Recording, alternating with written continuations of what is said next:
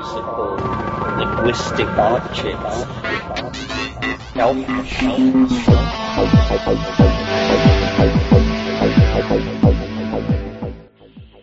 Greetings from Cyberdelic Space. This is Lorenzo, and I'm your host here in the Psychedelic Salon. And I'd like to begin today by thanking those kind souls who recently sent a donation to help offset some of the expenses here in the salon. And I would also particularly like to thank two of our fellow saloners for their uh, recent and wonderful comments about my novel out on the Amazon site. Uh, your kind words mean a lot to me. So, uh, have you heard about Kambo? Well, until I previewed today's talk, neither had I. First of all, uh, let's note that this is a legal substance, as are uh, Sananga and Hape. And when I went to Erowid.org to uh, learn about Kambo, I found only two trip reports and nothing else. And uh, those were both from 2010. So I'd say that these substances are uh, still deep in the underground at this point in time. But uh, then again, I'm getting old and uh, could well have missed the boat on this. In a way, uh, the synchronicity of today's talk uh, reaching me in the week just immediately after Daniel Pinchbeck's discussion about toad venom is uh, kind of interesting because uh, Kambo turns out to be frog sweat. so if a friend asks you what we talk about here in the salon, you can, uh, well, you can say we just discussed toad venom and frog sweat. anyway, uh, today we're going to listen to two medicine women as we rejoin Shonagh Home, uh, who will be interviewing Ginny Rutherford about ways in which to integrate these jungle medicines into our Western lifestyles. As you'll hear in a moment, their topic includes several cleansing and healing medicines that are commonly found in the Amazon, but which are only now becoming known in the West. Now, I'm trying to be funny here, uh, just because I'm me, so please forgive this. but the 15 year old boy in me has uh, got to come out and say this.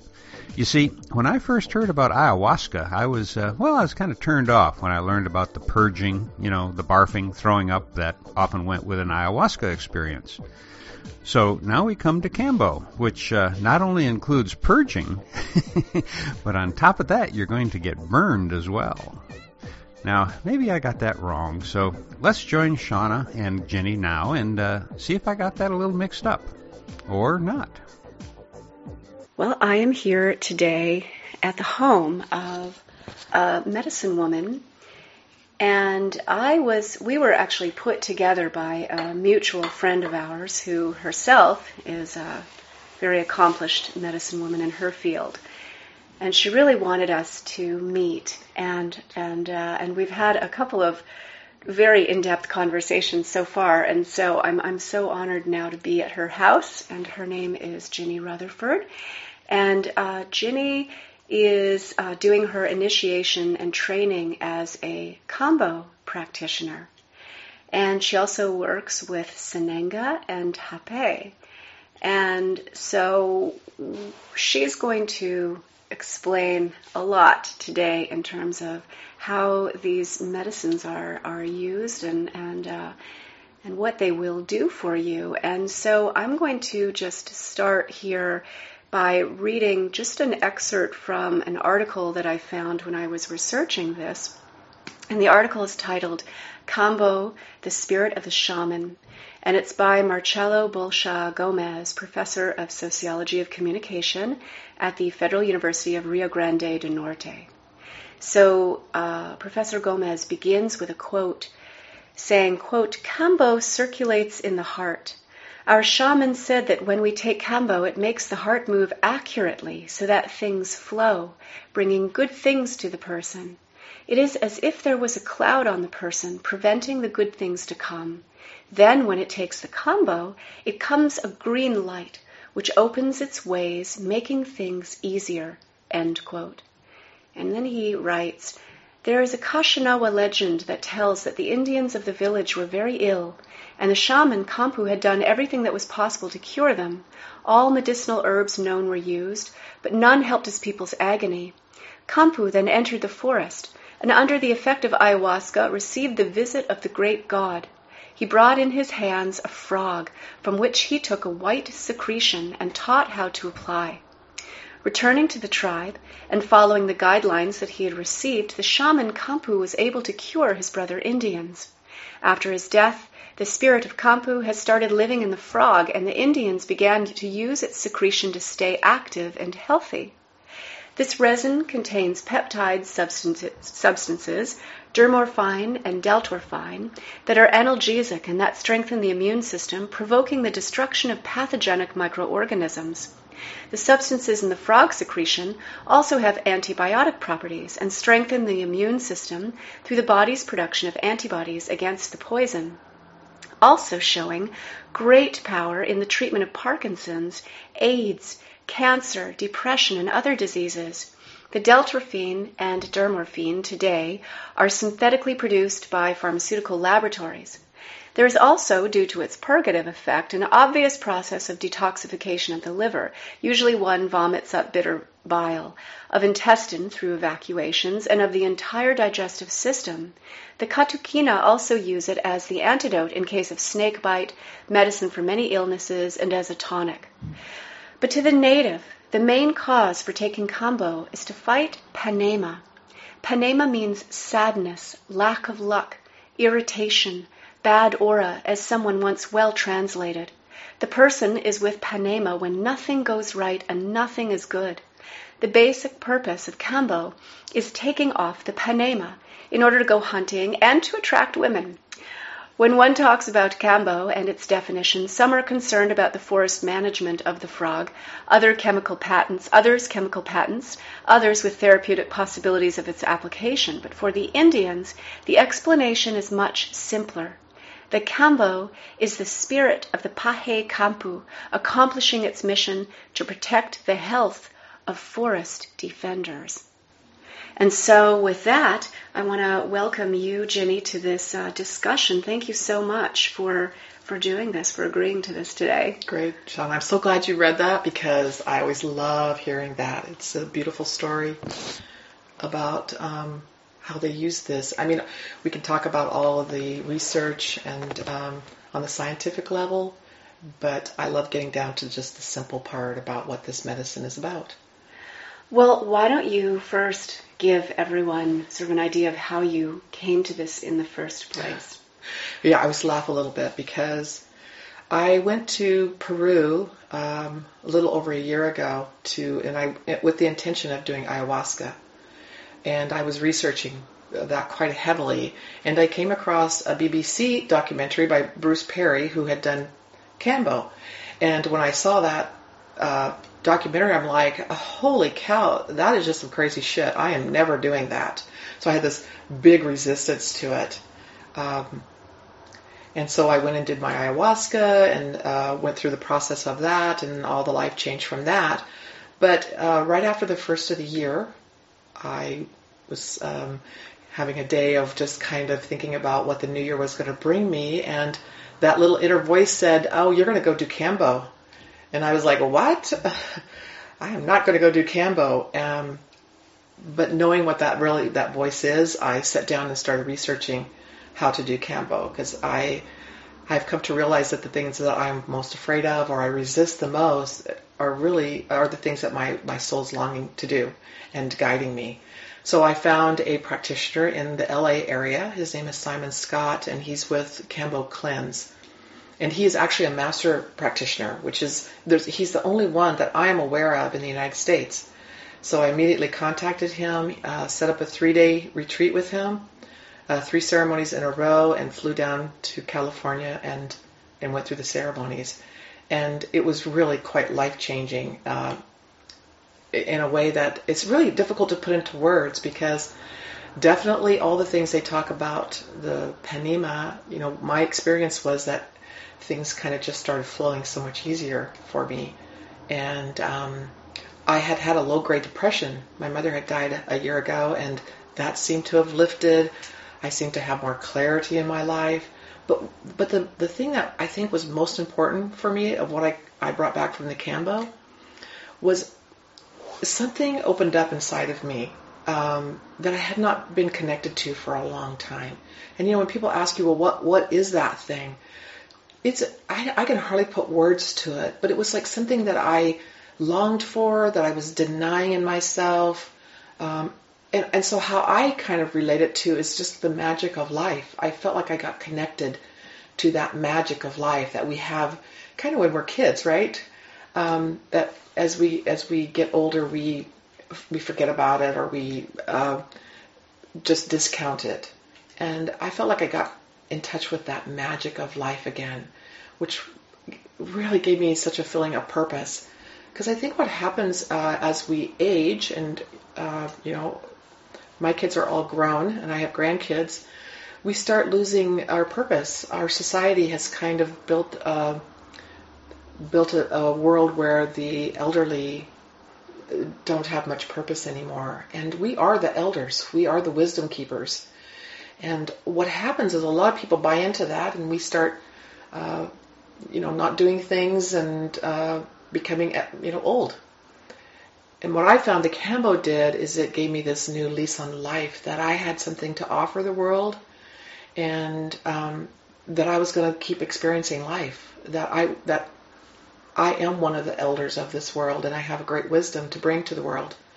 And so it opened up the space for me to do that.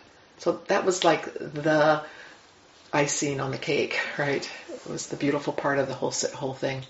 Yeah. Well, uh, what was the actual ceremony itself like? Yeah, you know, the ceremony, it, it sounds really scary uh, as you're reading about it. And, and literally, the fear is way worse than the actual. So, um, Ed Simon, who is the master practitioner there, he has this beautiful way of holding space. And because of his compassion and his uh, demeanor and his connection with the medicine, you have this real feeling of uh, of safety and peace. So we arrived. Uh, it was my daughter and I. She decided to do this with me, and we arrived there. And first thing is he gives us a cup of tea, and we sit and talk about what our intention is with the Kambo. And um, so we have a little time just to get settled in. Uh, he has it set up so we have mats and we bring our own blankets, and it's a beautiful setting where he had it set in the uh, Topanga uh, Canyon. So there's this. I remember this beautiful oak tree that I I laid next to, and it had such great power, and uh, so I have a great fond memory of that. Uh, first thing that we did was the Sananga, and Sananga is called lightning in the eye, and it is a really powerful ancient medicine. That's how I experienced it. Um, and so what it does, it's it's made by smashing the roots of a bushy jungle plant uh, with clean water, and this has been used for generations um, in the jungle. So what it does is it um, for serious conditions like depression, insomnia, chemical dependencies, or chronic headaches, and even migraines, uh, Sananga could be really helpful when you use it regularly. Okay. Um, for less difficult problems, like just for general clarity, you can simply use it when you when you need to use it.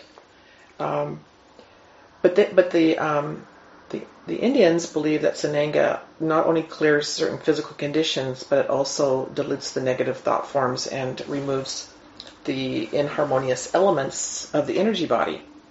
So after the Sananga, you feel very clear and peaceful, and um, I felt very, I felt very into my body. So it pulled me right into the, grounded into my body so that I could really be present to the moment.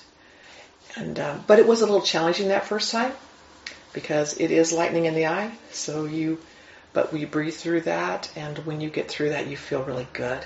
And, and how long does the burning in the eyes last? Yeah, it lasts for, I mean, on a really uh, difficult level, maybe for a minute. Okay. And then maybe another minute or two, you're going to lay there with your eyes closed.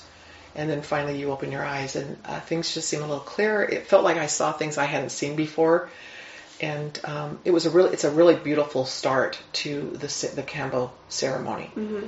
Um, just because it gets us all right there in our bodies, and and it already starts this partial clearing which was amazing.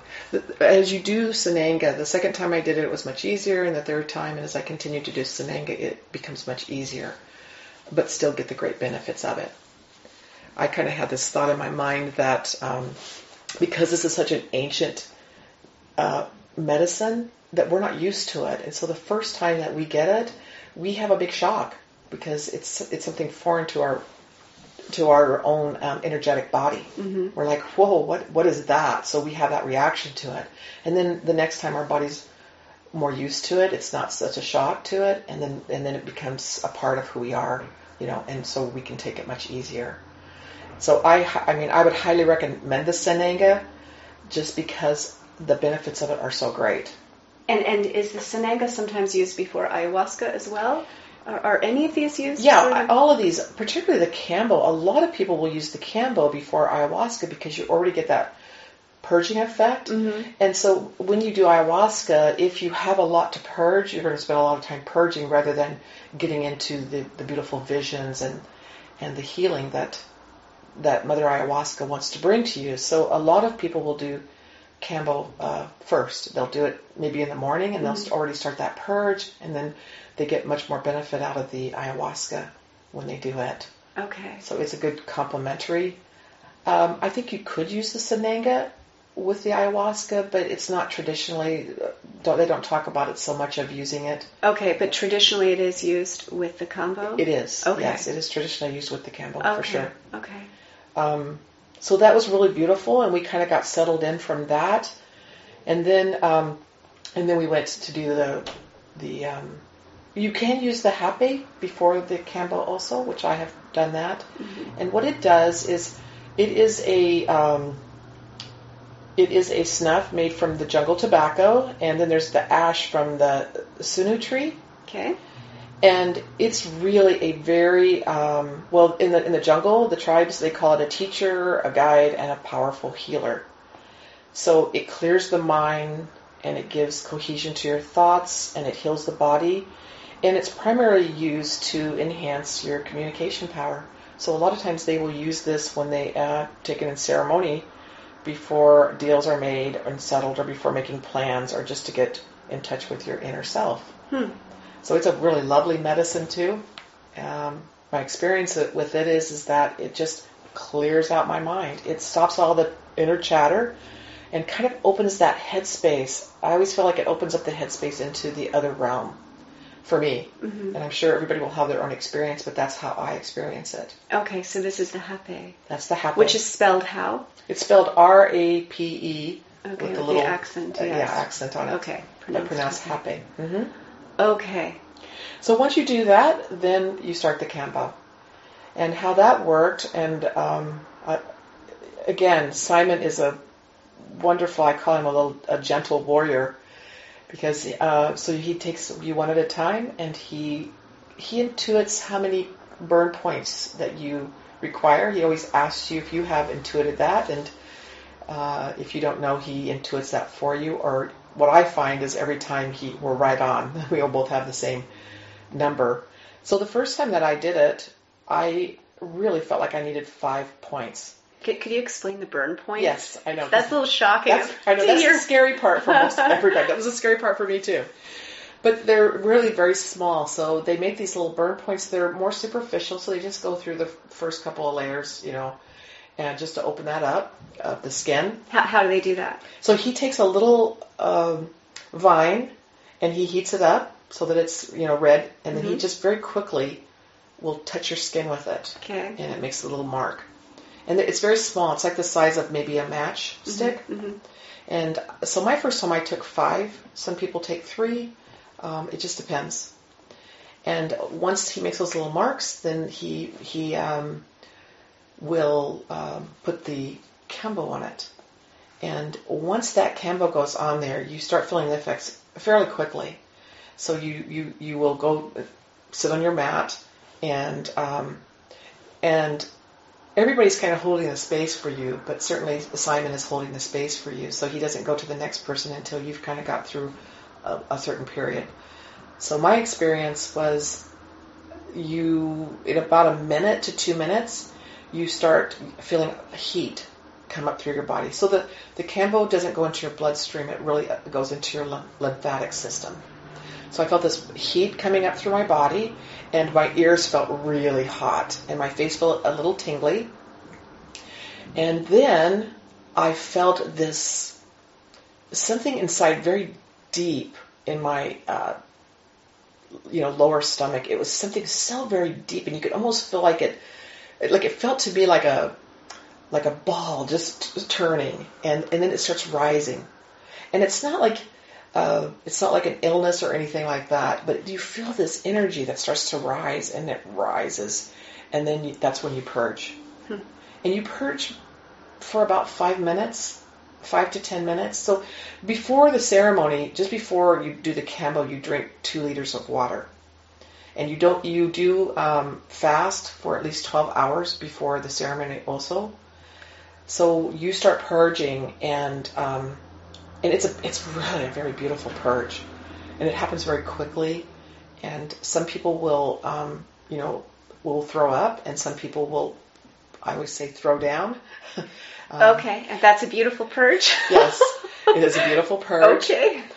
And once that is done, and that this is really like 10 to 15 minutes, the whole process. It goes very quickly.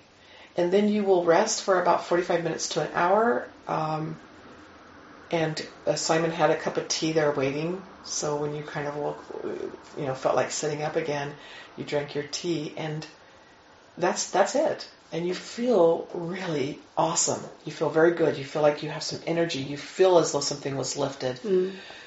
And so the first time they say that you get about 50% of the effects. Uh, the second time, then about three quarters, about 75%. And then that last, that third time is, to me, was like the icing on the take, uh, cake. You get 100% of the effects and you really feel like a million bucks. You feel like you can take on the world. And then my experience from that was like, oh my gosh, everything's come so easy. I, I it, it just felt like everything flowed so easily. So it's really it's working with you on the physical, but also Yes. energetically as well. Exactly. The other thing I found is that I did this on I was I did it on Valentine's Day. Uh, so I said I, I was going to be kissed by a frog Hmm.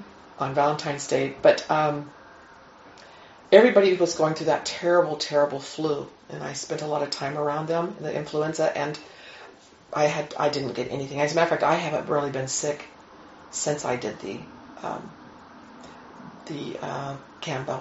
So it really, you know, in the jungle they call it a vaccine. hmm You know, in our Western world we call it a poison, of course, Mhm, but I just call it a beautiful, loving medicine. hmm And so it really boosts your immune system uh, on, a, on a very large scale. It boosts your immune system, but it also sounds like it really does clear a lot of the mental clutter. Right. Yeah, and uh, there's a shaman in Belize. Uh, her name is Rosita Arvigo, and she apprenticed under a Mayan shaman, Don Eligio Panti, and uh, and so he taught her about susto, which uh, is the term for like a spiritual illness Yes. which I would say modern society uh, is is in a crisis mode here with all Definitely. sorts of spiritual illnesses. And so, from what you're saying, it it it, it seems as if. Uh, these medicines are clearing a lot of these susto, these spiritual, and then that, of course, would have uh, an effect on the physical body, making you much more resilient down the road, and and and also clearing the mind so that as you say, uh, it doesn't feel like there is, uh, because really it's like the prison is in our mind. The prison is in our mind, and it really kind of opens the gates to that prison. Um, one of the things I like about the Kambo, because I have done the ayahuasca, the ayahuasca, and, and believe me, it is a it is a life changer also. Mhm. But for the ayahuasca, it really took me months to integrate that and really fully receive all the wisdom from that. And, and sometimes I still feel like I'm getting bits and pieces of that. The Sananga or the uh, Kambo, you have an immediate effect. So you immediately feel the difference. Hmm. And it's not a magic uh, pill, which is, I think our society is always looking for a magic pill. We still have to do our own work. We still have to, you know, look at our our shadow. But what this does is it opens us up to be able to do that. It clears out those blocks so we can actually look at our shadow and heal that part of ourselves and integrate it and, you know, and synthesize it into something else. And that's what I loved about it. It felt like I could actually go and do the work much easier too that I was um, doing on myself. Mm-hmm. All right. And so, I mean, clearly this is, has made a huge impression on you because you are now training Yes. to do this for others. Right. I'm getting ready to leave here in about uh, four or five weeks in July going to Gdansk, uh, Poland to train with a master trainer who, who is from uh, Brazil Mm-hmm. to learn how to be a practitioner Mhm. on all the different levels. Mm-hmm. Um, I will then go to the jungle in uh, the fall for a month to stay with the tribe and also have that initiation of um, on, a, on another level. So I always think there's all these different levels that we train on. Um, so I'm looking forward to that also. But yeah, it had a huge effect on my life. As a matter of fact, it changed my life and changed the whole direction of it. So uh, it kind of was like all the things I've been doing the past few years just came to that one moment. And then I had this clarity about what I needed to do for myself, what I was here to do. And um, that it's just been lovely. I, I feel very clear about my path and my life and who I am and what I need to do. Okay, I want to ask you about the spirits uh, uh, behind these medicines Definitely. and, and, and what your sense is of uh, the spirit behind the, the Kambo, the, the frog. It's frog sweat, yes? It's frog sweat.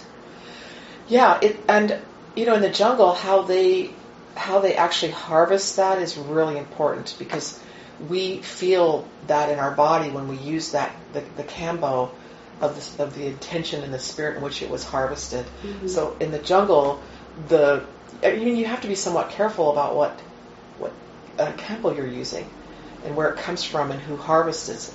Who because every time there's um, something where money is to be made, there's always people who go out there and just harvest it and do things for the money. Right. So I'm very careful about that, uh, where my sources are, because the really the shaman who collect this are very careful in how they collect it from the frog. So they the, the frog cannot be harmed. Um, they can't over harvest it. So they let it go, and it, uh, so they tie the feet. They, t- they they sing to the frog, and they get the frog, and then they tie the feet and the legs, which sounds really bad, but the frog is not harmed. And then the shaman sings to it, and it it sweats. Hmm. Now they cannot reproduce that in um, in, in the laboratory. Of course So, not. Yeah, which is probably irritating, I'm sure, to big pharma. But so then they collect that on a, a little flat stick and, and dry it. And so they can only do so much of that for just a short period of time. They let the frog go, and then it has the little rings around its feet where it's been tied. Ah. And so if another shaman sees that frog, they know that they, because it takes about two months for that to heal and go away, Mm. they know that they cannot harvest that frog. Mm. And so it makes a big difference in the intention of the harvesting on how you experience it uh, in, inside your own body Of course. and the strength of it. So Mhm. yeah, there is a the spirit of that frog is very powerful, Mm. um, and again you can feel the difference based on the different places in which it comes from and how it's been harvested.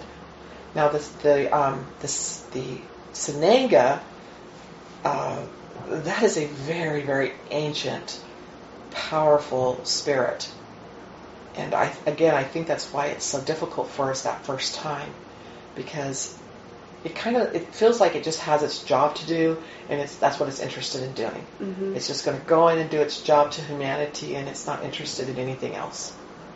So, because we're not used to those types of powerful ancient spirits within our own body, the first time is challenging. Uh, I, I, challenging. I, I wonder also if really these medicines serve also to bring us back into our body. that has been my experience.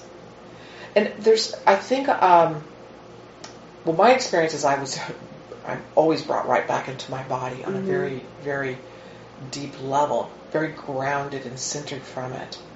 But I also have this sense of just this, this, this the uh, spirit of and the energy of this medicine just kind of going through and, you know, doing a little scan and getting rid of, uh, you know, healing what needs to go hmm uh, when I'm when I'm using it.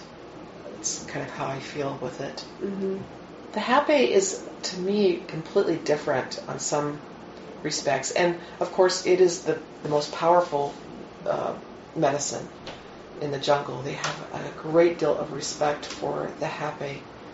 and so it can't. It has to be used with that level of respect and care. So what it does for me, and like I say, I'm sure everybody has a different experience, but for me, it stops that mental chaotic chatter. Mm-hmm. It opens up my head space, and it just connects me with a different level, a different.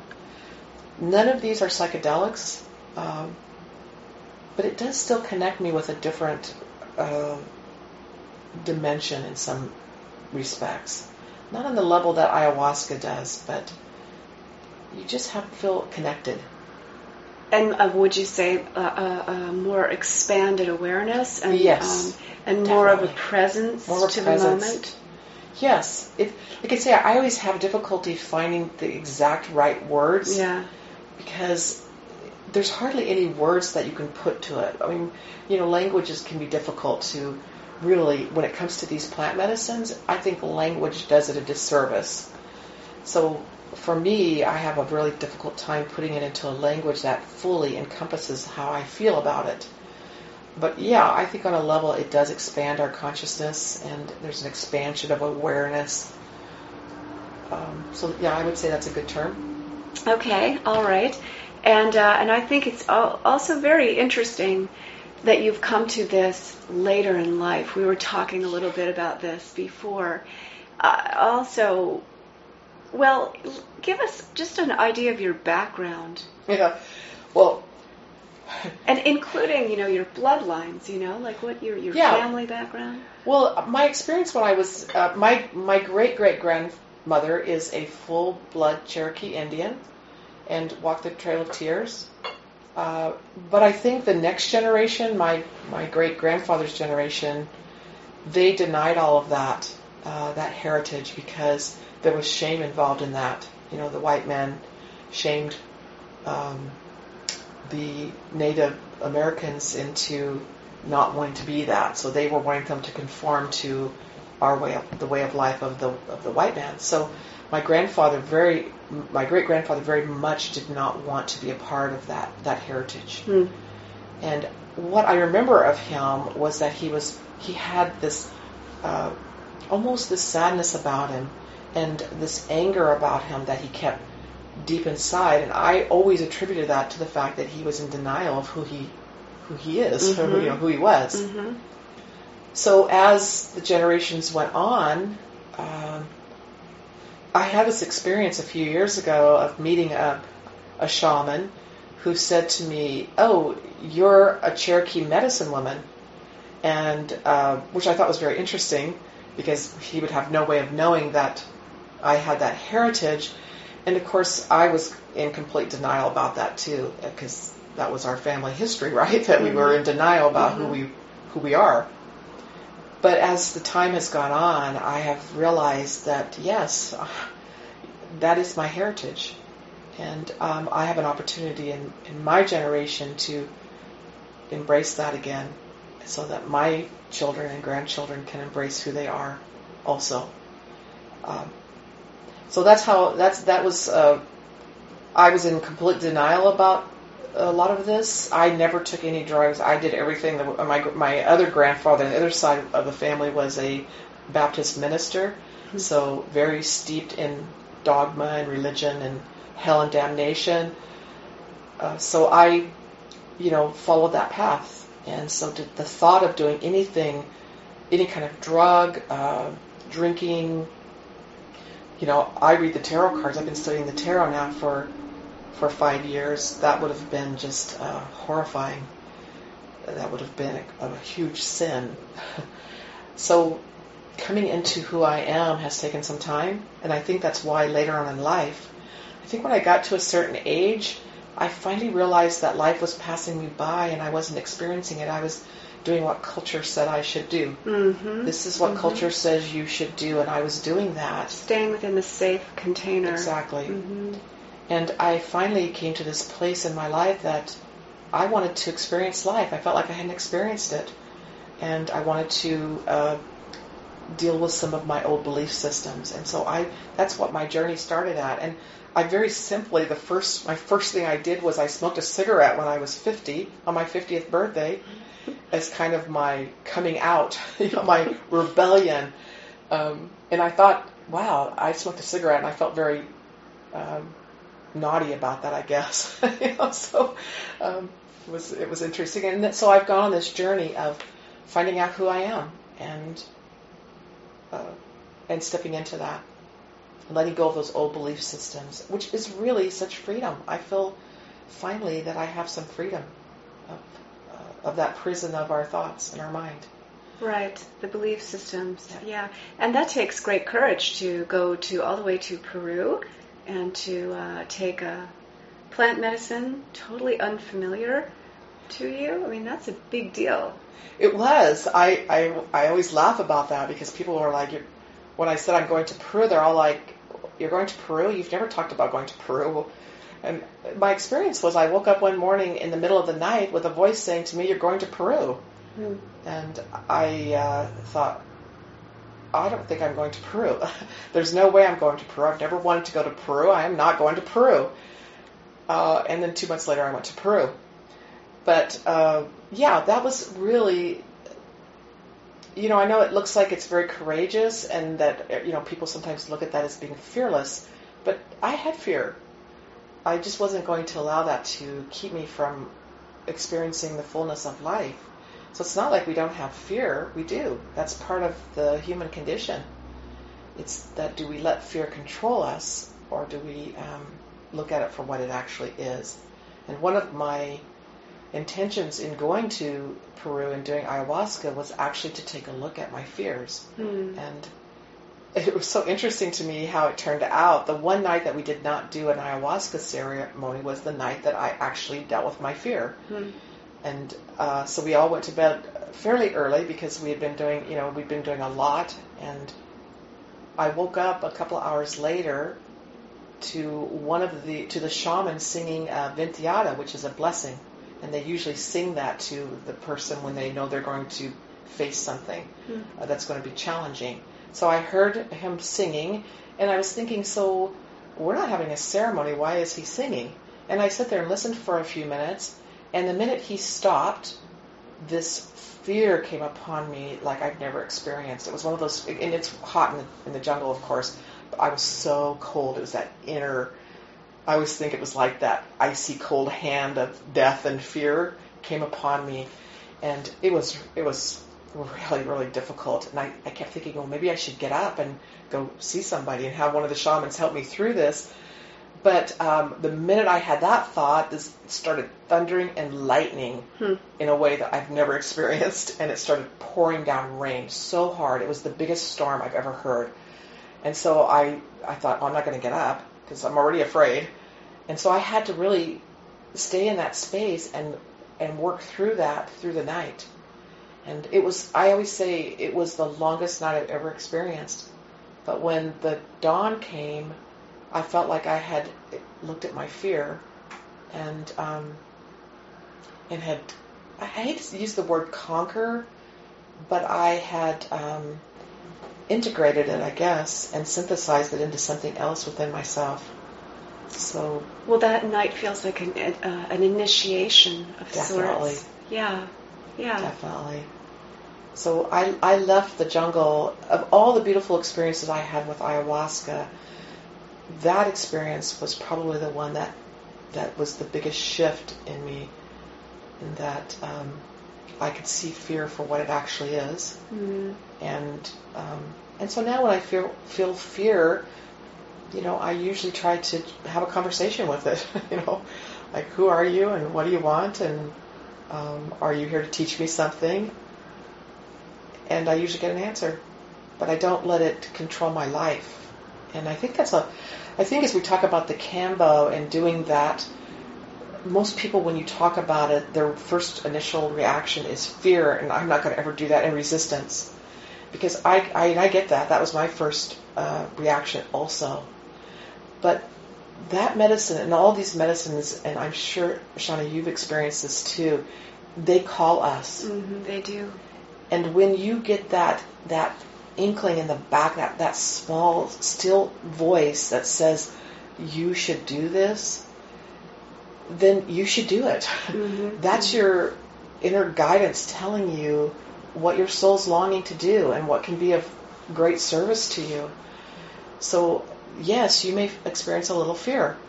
But if you could just take fear for what it is, just another emotion, just like any other emotion that we have, um, and push through that and listen to that voice of intuition and of your soul, those are the things that give us the great uh, lessons of life. And to me, that's the magic of life and the great joy and uh, beauty of life. I, I, feel so connected to these medicines. I I can hardly ma- imagine not having them in my life now. They're they're just so beautiful and have such an effect. We we were talking earlier about how uh, we were both agreeing that these medicines really uh, really usher us back into our our humanity. Yes. And, and, and how this artificial construct in which we live, called a society, which is really the world of form. Definitely. And so we've been very caught up in the world of form to literally, you know, the forms we fill out with all that writing, you know, we give them power and it's just a piece of paper, really nothing more. And then there is substance, which is that which animates or enervates the form. And so uh, my feeling is that that is that substance is that is what it is to be a human being and to be fully present and, and in relationship with the natural world around us and and uh, I really feel that uh, I call her Mama the earth is calling us back through her plants and then the beings the substance behind these plants uh, the spirits are saying, human beings, come back. Yes, wake up, come back. We're not separate. Um, it's, I think, what I've had an experience, particularly lately, is that it's time to really look at reality because we know this uh, this world of form yes, there's some there's some realness to it, of course, on that uh, physical level. But we have so many other levels, and we don't experience all of them. But we really, it's really helpful, I find, to look at reality, go past all the stuff, all of culture. Uh, I always love Terence McKenna because his saying is, "Culture is not our friend." Mm-hmm. And when we can get past culture and start seeing reality for what it actually is.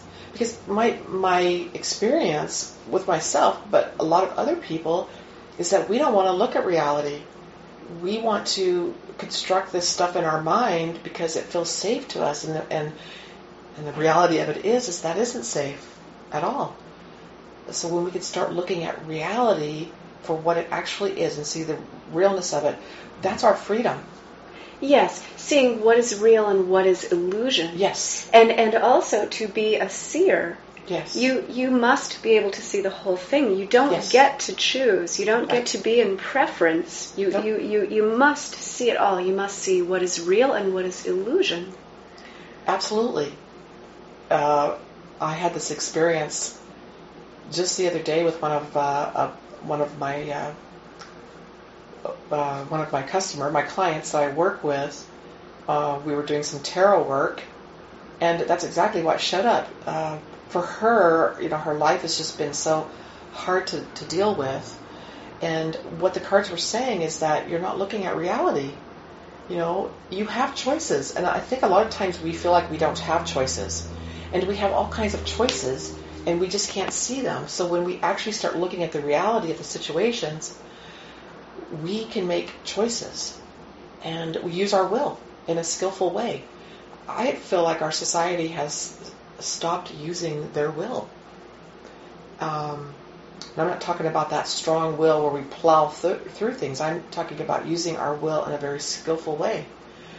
I think we've lost our ability to do that, and that's why we suffer so much because we think we have no choice. We think we uh, this is the way it has to be. And when we start getting in touch with the fact that we have choices and using our own will in that way, we really do feel free. And that's what these plant medicines do. They help us to see that. That's what they've done for me anyway. I don't know what your experience, but for me, they've helped me to see that. Oh, absolutely. Absolutely. Well, and, and, and they, they, they clear out so much of the clutter. They clear Yes. out the old belief systems. Definitely. And they clear out, well, they make it very clear to you, you know, what your fears are, what is holding you back. And that is a huge assist. And then when you uh, are complete with that experience with the medicine, then you must then, you know, walk that path of your life and take the steps necessary to uh, activate what you received. And, and that takes will. It does. It takes an act of will. And I had this experience on the very last ayahuasca ceremony, which this was so beautiful for me, is that I actually experienced love. Now, when we say the word love, people think of that emotional uh, love, right? That there's an emotion involved with that. But when I experienced divine love, there was no emotion to it. It was a knowing. And so I had this sense that knowledge is love. And I can't, you know, it's hard for me to put that into real words because it's it's such a it's a it's such a knowing inside of me. But that type of love, when you experience that, that that's what then you know. There's a knowing that goes along with it. So I always relate knowledge to to that divine love. It isn't that mushy, oh, you know, uh, all the all we need is love. It's not that. It's that abstract divine love. And I relate. I definitely relate it to knowledge. So when we are starting to look at the world with knowledge and the reality of it, that to me is divine love. And that's an abstract thought. Uh, I had to once when I had that thought, I had to really ponder on it for quite a while to put that into a context. So would you say it's like gnosis? Definitely, yes. It's gnosis. And Yes. that must be found within. No one, Yeah. in other words, no one can give that to you, and it's not going to be found on the external. And this is also what I see with these medicines, uh, including the uh, the kambo and the Sananga and the the hape, that they are taking you within. Definitely. And and there's that uh, saying from the Bible: the the kingdom of heaven is where within within. within you. It's all in here. And my teacher Brugh Joy used to say, "It's not out there." Yes. He'd say, "It's in here," pointing to himself. It's all in here. Definitely. I always love that saying, don't comb the mirror. So if we want to change the outside uh, of our experience, we have, uh, we have to comb our own hair. We don't comb the mirror hair, uh, the, the hair in the mirror. We have to comb our own hair, and that changes the reflection of the mirror.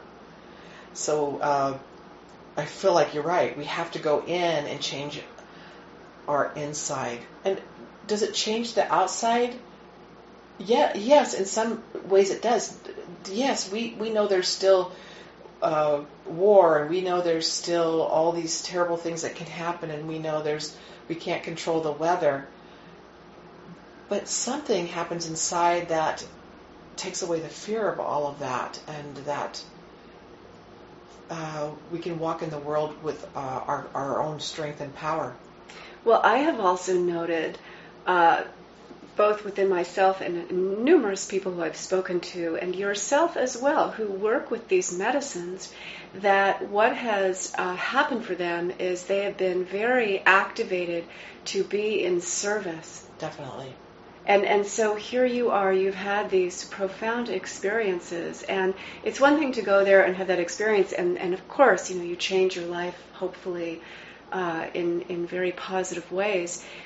It's quite another to be uh, uh, inspired to then take on the role of practitioner, to to uh, put in the time and the effort, the commitment to uh, training under someone if that is required, and, and, and learn as much as you can so that you uh, yourself can make this available to, to others. And I can certainly say, Ginny, that I would love nothing more than to be inducted by you into the Kambo when that time comes. very much so. Oh, that would be my pleasure to do that. Yeah, yeah, but that uh, speaks volumes in, in, in terms of who you are as a, as a person and, and what is important to you. And this planet needs healers. Definitely. It needs healers. It needs uh, whatever you wish to title it or label it shaman, medicine person,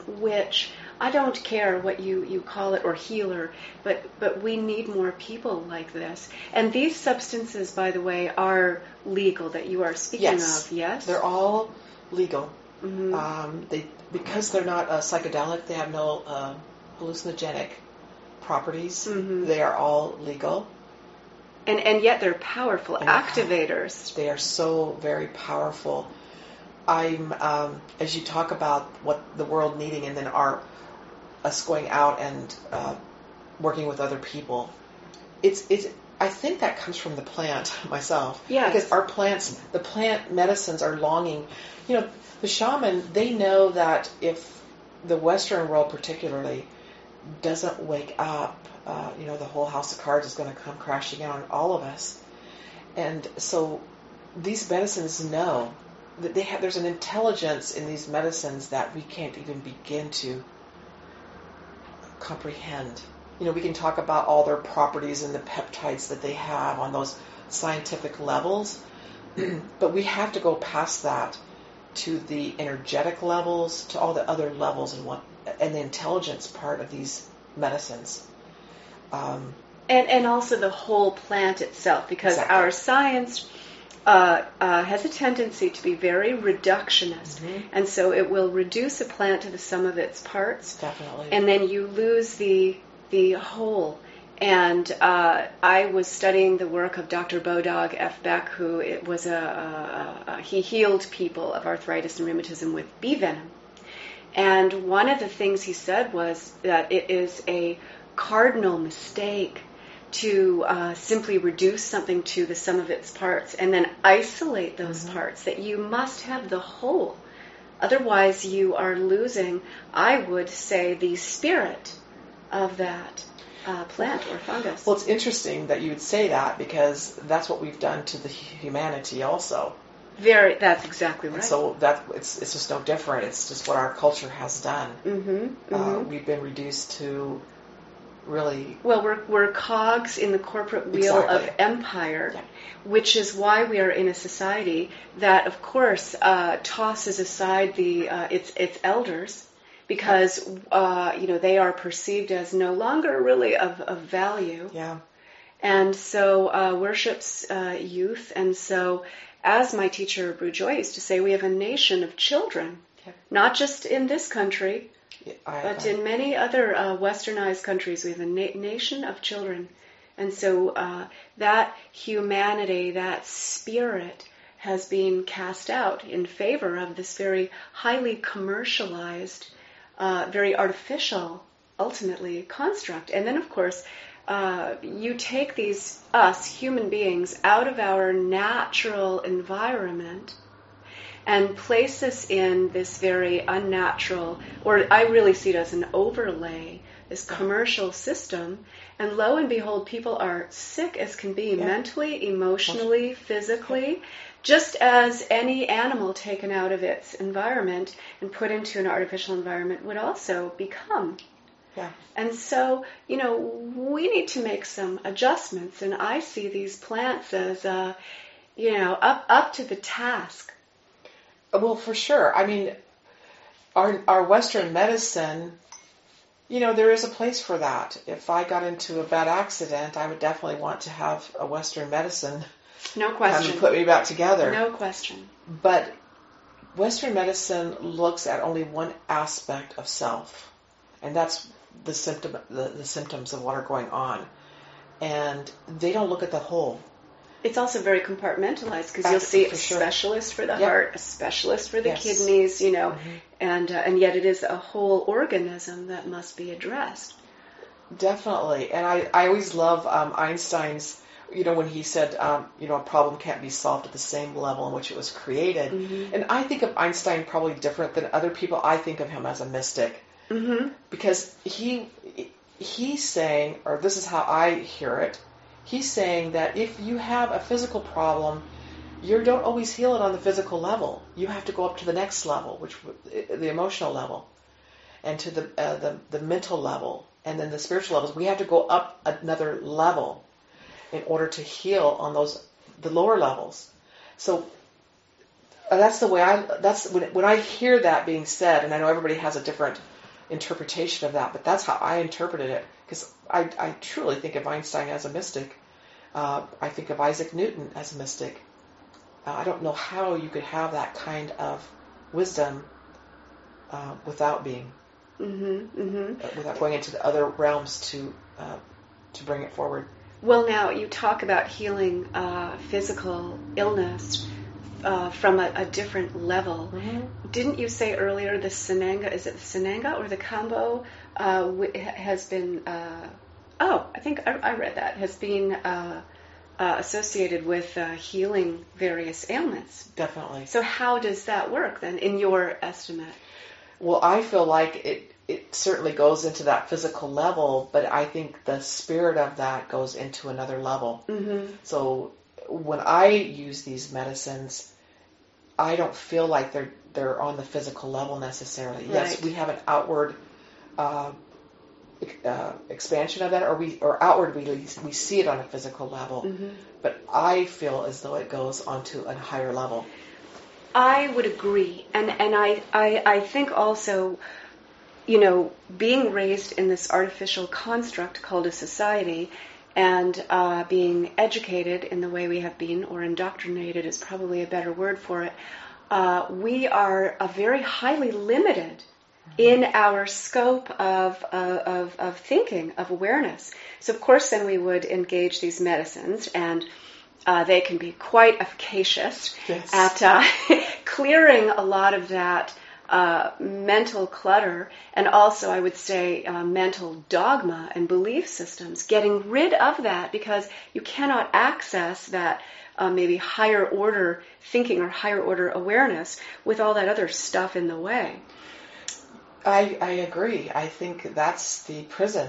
Um, well, and, we're, we're uh, shown that there's sort of this approach to uh, managing illness, if you will. I love how they manage illness. There's right. very little to healing, to actual curing. That's because there's no actual profit in cures. But in any case, just my two cents. Um, but I also, I don't believe this. I know this. Uh, that we can bypass all of these sort of limited belief systems we have around how you would heal uh, an illness and uh, go into this much higher uh, state of awareness or energetic state. And if that can be accessed, it's like the entire, it's like a domino effect, and the entire physical body uh, re- responds. And, and you can alter uh, a sickness. I mean, many a shaman has experienced that, or a medicine person. Oh, I think that's absolutely true. Uh, a lot of my studies, particularly in relationship to the tarot, has been uh, through the Kabbalah and the Tree of Life. And so, just how form comes into being uh, based on that uh, uh, way of thinking, it would it would it would say just that. As you're talking, I just got that picture of how we we bring um, we bring things into form. And so, at any point, uh, as we're going through the tree of life, we can change that uh, so that the form is different when it gets. So if we are having a physical issue, as we're we actually can go down through that tree, and we can change it at some point, so that the, the physicality changes too on mm-hmm. the form and right. Right. Um, and I know that's a little bit uh, abstract, uh, but I just had that picture of it as you were talking about it, of seeing that. They say that creation comes like a bolt of lightning. Mm. So it starts up here in the etheric level, mm-hmm. and then it just bolts down through all the sephra of the Kabbalah hmm. to form. Mm-hmm, mm-hmm. Well, that would be uh, the case even when you have an idea Mm-hmm. about something. And Definitely. where's the idea? Show me the idea. Well, it's not manifest yet, it's just in my mind. Mm-hmm. And so then you visualize it and you really mull it over and then and then you start to create it and then eventually that idea comes into the 3D. It's, So- yes.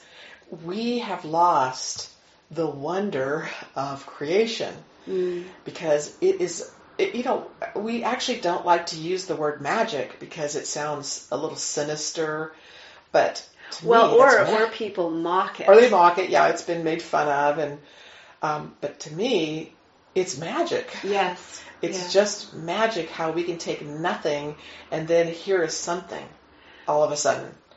Um, I, that just that's magic to me. It Yeah. doesn't even it hardly makes any sense, right? If you try to uh, actually inte- uh, and uh, intellectualize it, doesn't really make any sense. But it really is magic, But that's how systems are formed. definitely. People have an idea of, of how they want something to look, and then they uh, cr- they create, create it, and then it's held together really by collective agreement. I mean, Yes, we're kind of all playing dress ups here. Definitely. you know, Shakespeare said all the world's a stage and everyone a player on it. Yeah. So when we can kind of start getting into that, I mean, to me, that's how we look at reality Mm-hmm. for what it really is. Mhm. Uh, it's just uh, we're just you know actors on the screen. Yes, my it's so funny that these uh, uh, the plant medicines, the psychoactive ones are, are called hallucinogens. Of- I yes, mean, I always uh, crack up because know. I say no, no. The actual hallucination is the society in which you are living, dear.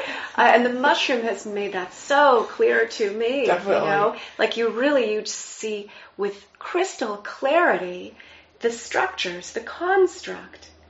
Yes, and I think we see how powerful we actually are through the plant medicines. hmm um, that's the beauty of it, and not power in that negative sense, because you know everything has a shadow side to it, right? Of course. And we take some we take some concepts and some words, and we always put the negative uh, Spin. spin on it. Uh-huh. So we think of power as being negative right now in our culture.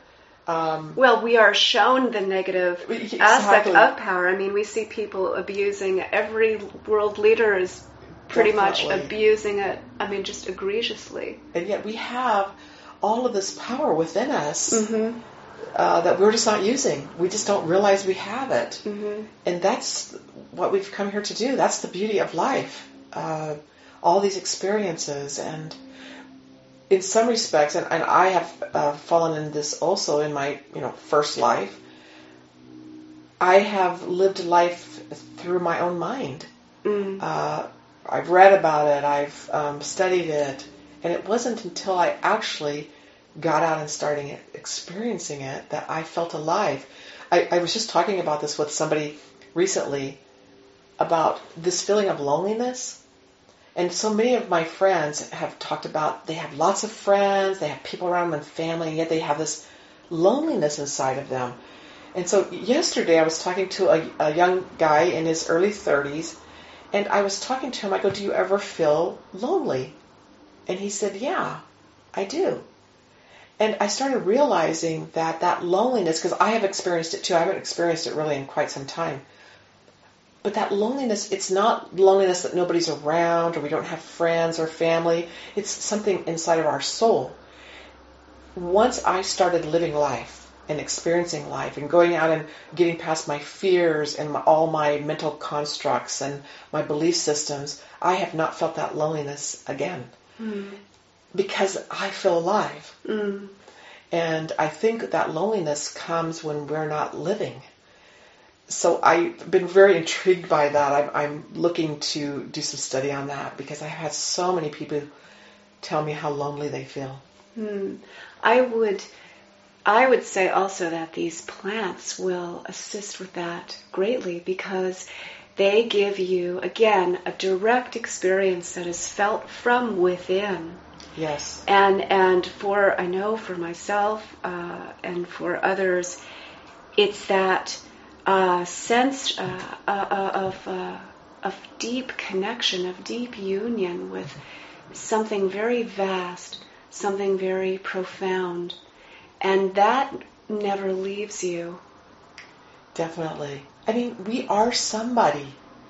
We we are here for a reason.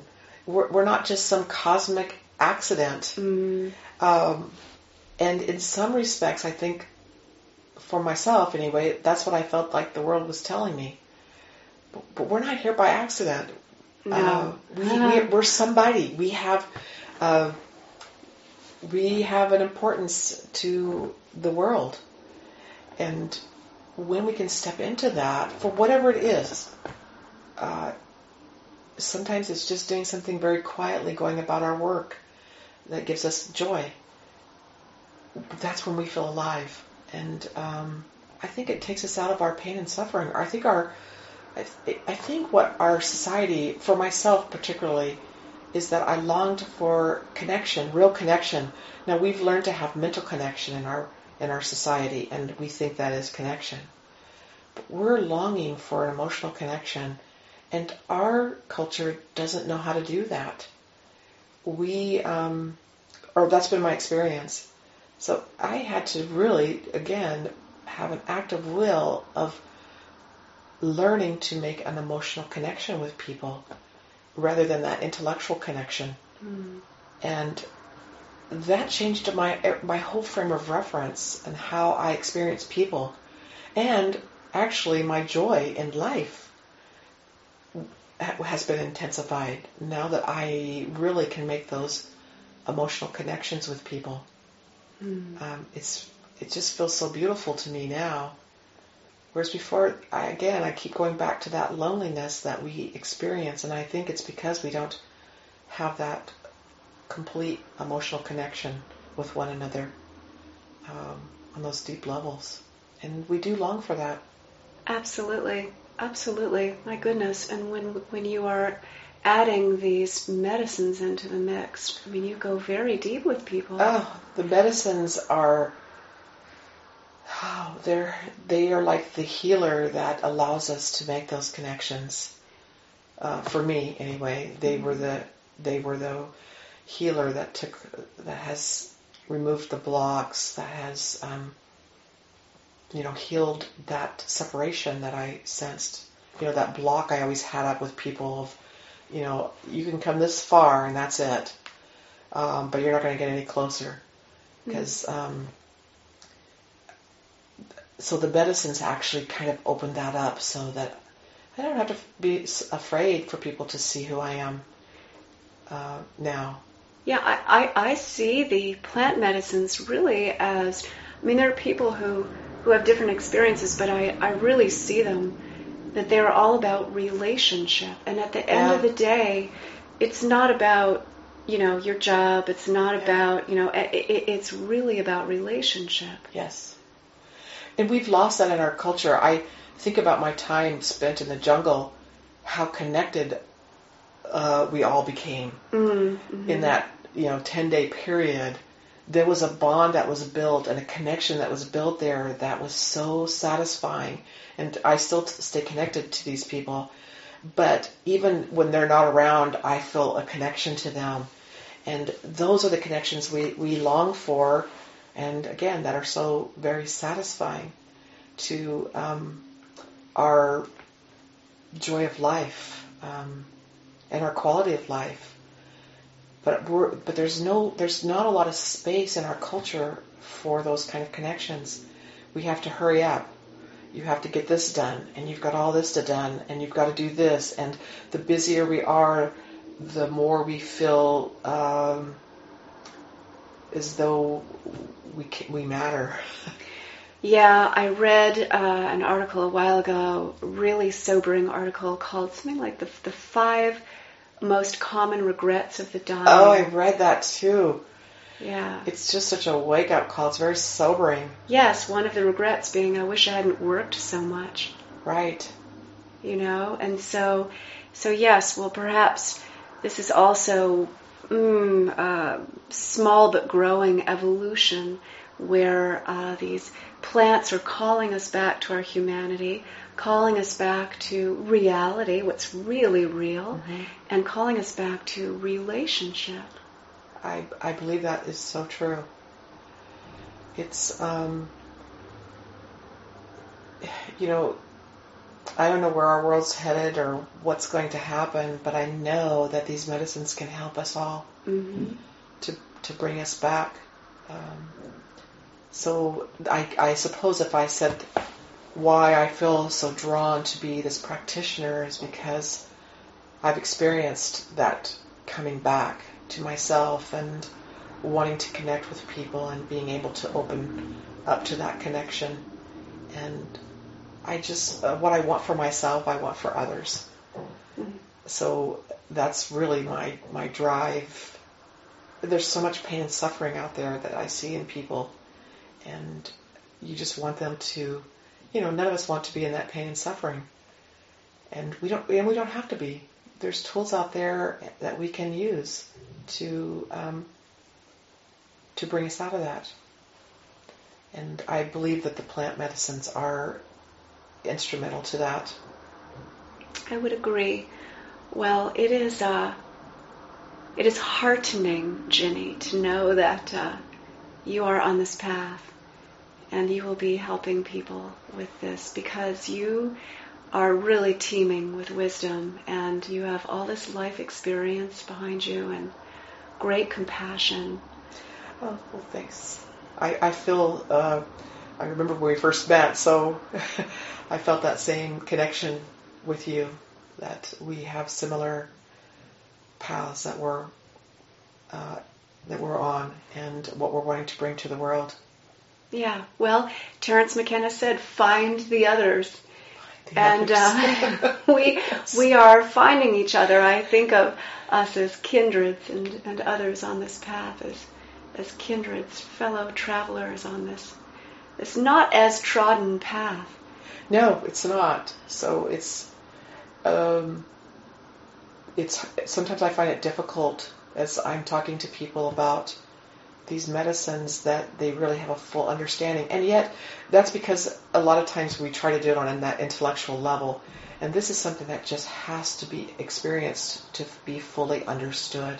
That's right. We can put words to it and uh, talk about it, and at the end of the day, only through the experience can you truly have the understanding uh, of what it can do. And um, so I always feel like I lack words in talking about it because they just don't seem to be enough. Well, that's because you're absolutely right there. I mean, it's so profound. It's so profound, and it is about going within. And that's where uh, I think of this as the work of the sacred and taking, bringing us into connection with the sacred. And the sacred is found within, Within. each and every one of us. Yep, it's right there. Yeah. Well, thank you, Ginny. This has just been wonderful. And uh, how can people get in touch with you? Or do you have a website? Um, I, I do have a website right now. It is uh, Kambo Kiss with a with a K, K A M B O Kiss Mm-hmm. dot com, and um, you can also go to my Facebook page, uh, Kambo Kiss, and um, we are doing a three-day ceremonies here in Seattle, uh, the 13th, 14th, and 15th of uh, June. Okay. And uh, again, Simon uh, Scott from Kambo Cleanse will be up here doing those ceremonies. So I'm very excited about it for people in this area because it's a great opportunity to experience this wonderful plant medicine without having to fly to LA and rent a car and get a hotel. And so it's something that would be a way that this, some of the Seattle people could experience this in the area. So- Wonderful. And then you will be offering some of these yourself in the future? Yes, I have one planned September 13th, 14th, and 15th, um, which happens to be a full moon also. Perfect. So um, And that, that'll be in the Seattle area? it'll be in the satellite. That's going to be a little different retreat. I'm uh, calling it Kambo Complete because um, what I find with Kambo in the traditional way that in which it's administered, which I will always follow that traditional way.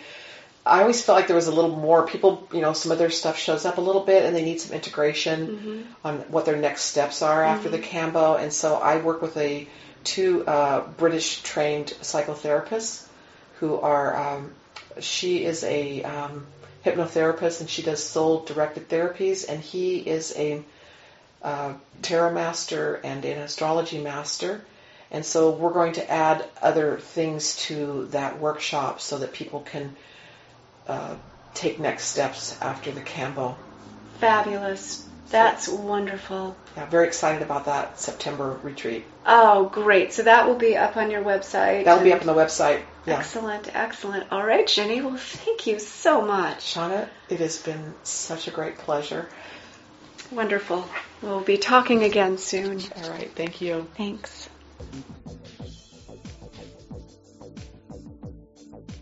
You're listening to the Psychedelic Salon, where people are changing their lives one thought at a time. I found it interesting when these medicine women were talking about the ways in which scientists uh, tend to reduce a plant to its individual components, uh, at least chemically. And uh, if you've been with us here in the salon for a while, then you've heard several sides of this discussion from uh, chemists like Sasha Shulgin and plant people like Terence McKenna. And uh, as you probably know, I come down on the side of the plant people. For example, everybody that I know who has tried pure THC has come away disliking it in that form. Yet, when combined with the more than 50 or 60 other cannabinoids in cannabis, well, they love it. Now, one of the things to keep in mind, though, is that while Sasha did in fact do numerous extractions of psychedelic chemicals from plants, his best work was actually in creating a lot of psychoactive chemicals from scratch. It's an interesting discussion, plants versus chemistry, but if you listen closely, even Sasha is saying that while psilocybin is psilocybin, whether it comes from a plant or the laboratory, he does agree that there are other chemicals in uh, some mushrooms that may have a unique and uh, synergistic effect when the entire plant is consumed. So, uh, where are you on this topic? And the reason that I ask that question right now is to let you know that it's truly all right to not have an opinion about everything. With all of the uh, political discussions going on right now, it seems like we're expected to uh, have an opinion on virtually every question that comes our way. But personally, I find it a better practice, uh, unless I already have a firm opinion about something. I find it best to say, uh, well, that's an interesting question. I'll have to give it some thought when uh, some of these questions come up. But as to the question of plants versus their individual chemical components, I'm uh, firmly on the side of plants.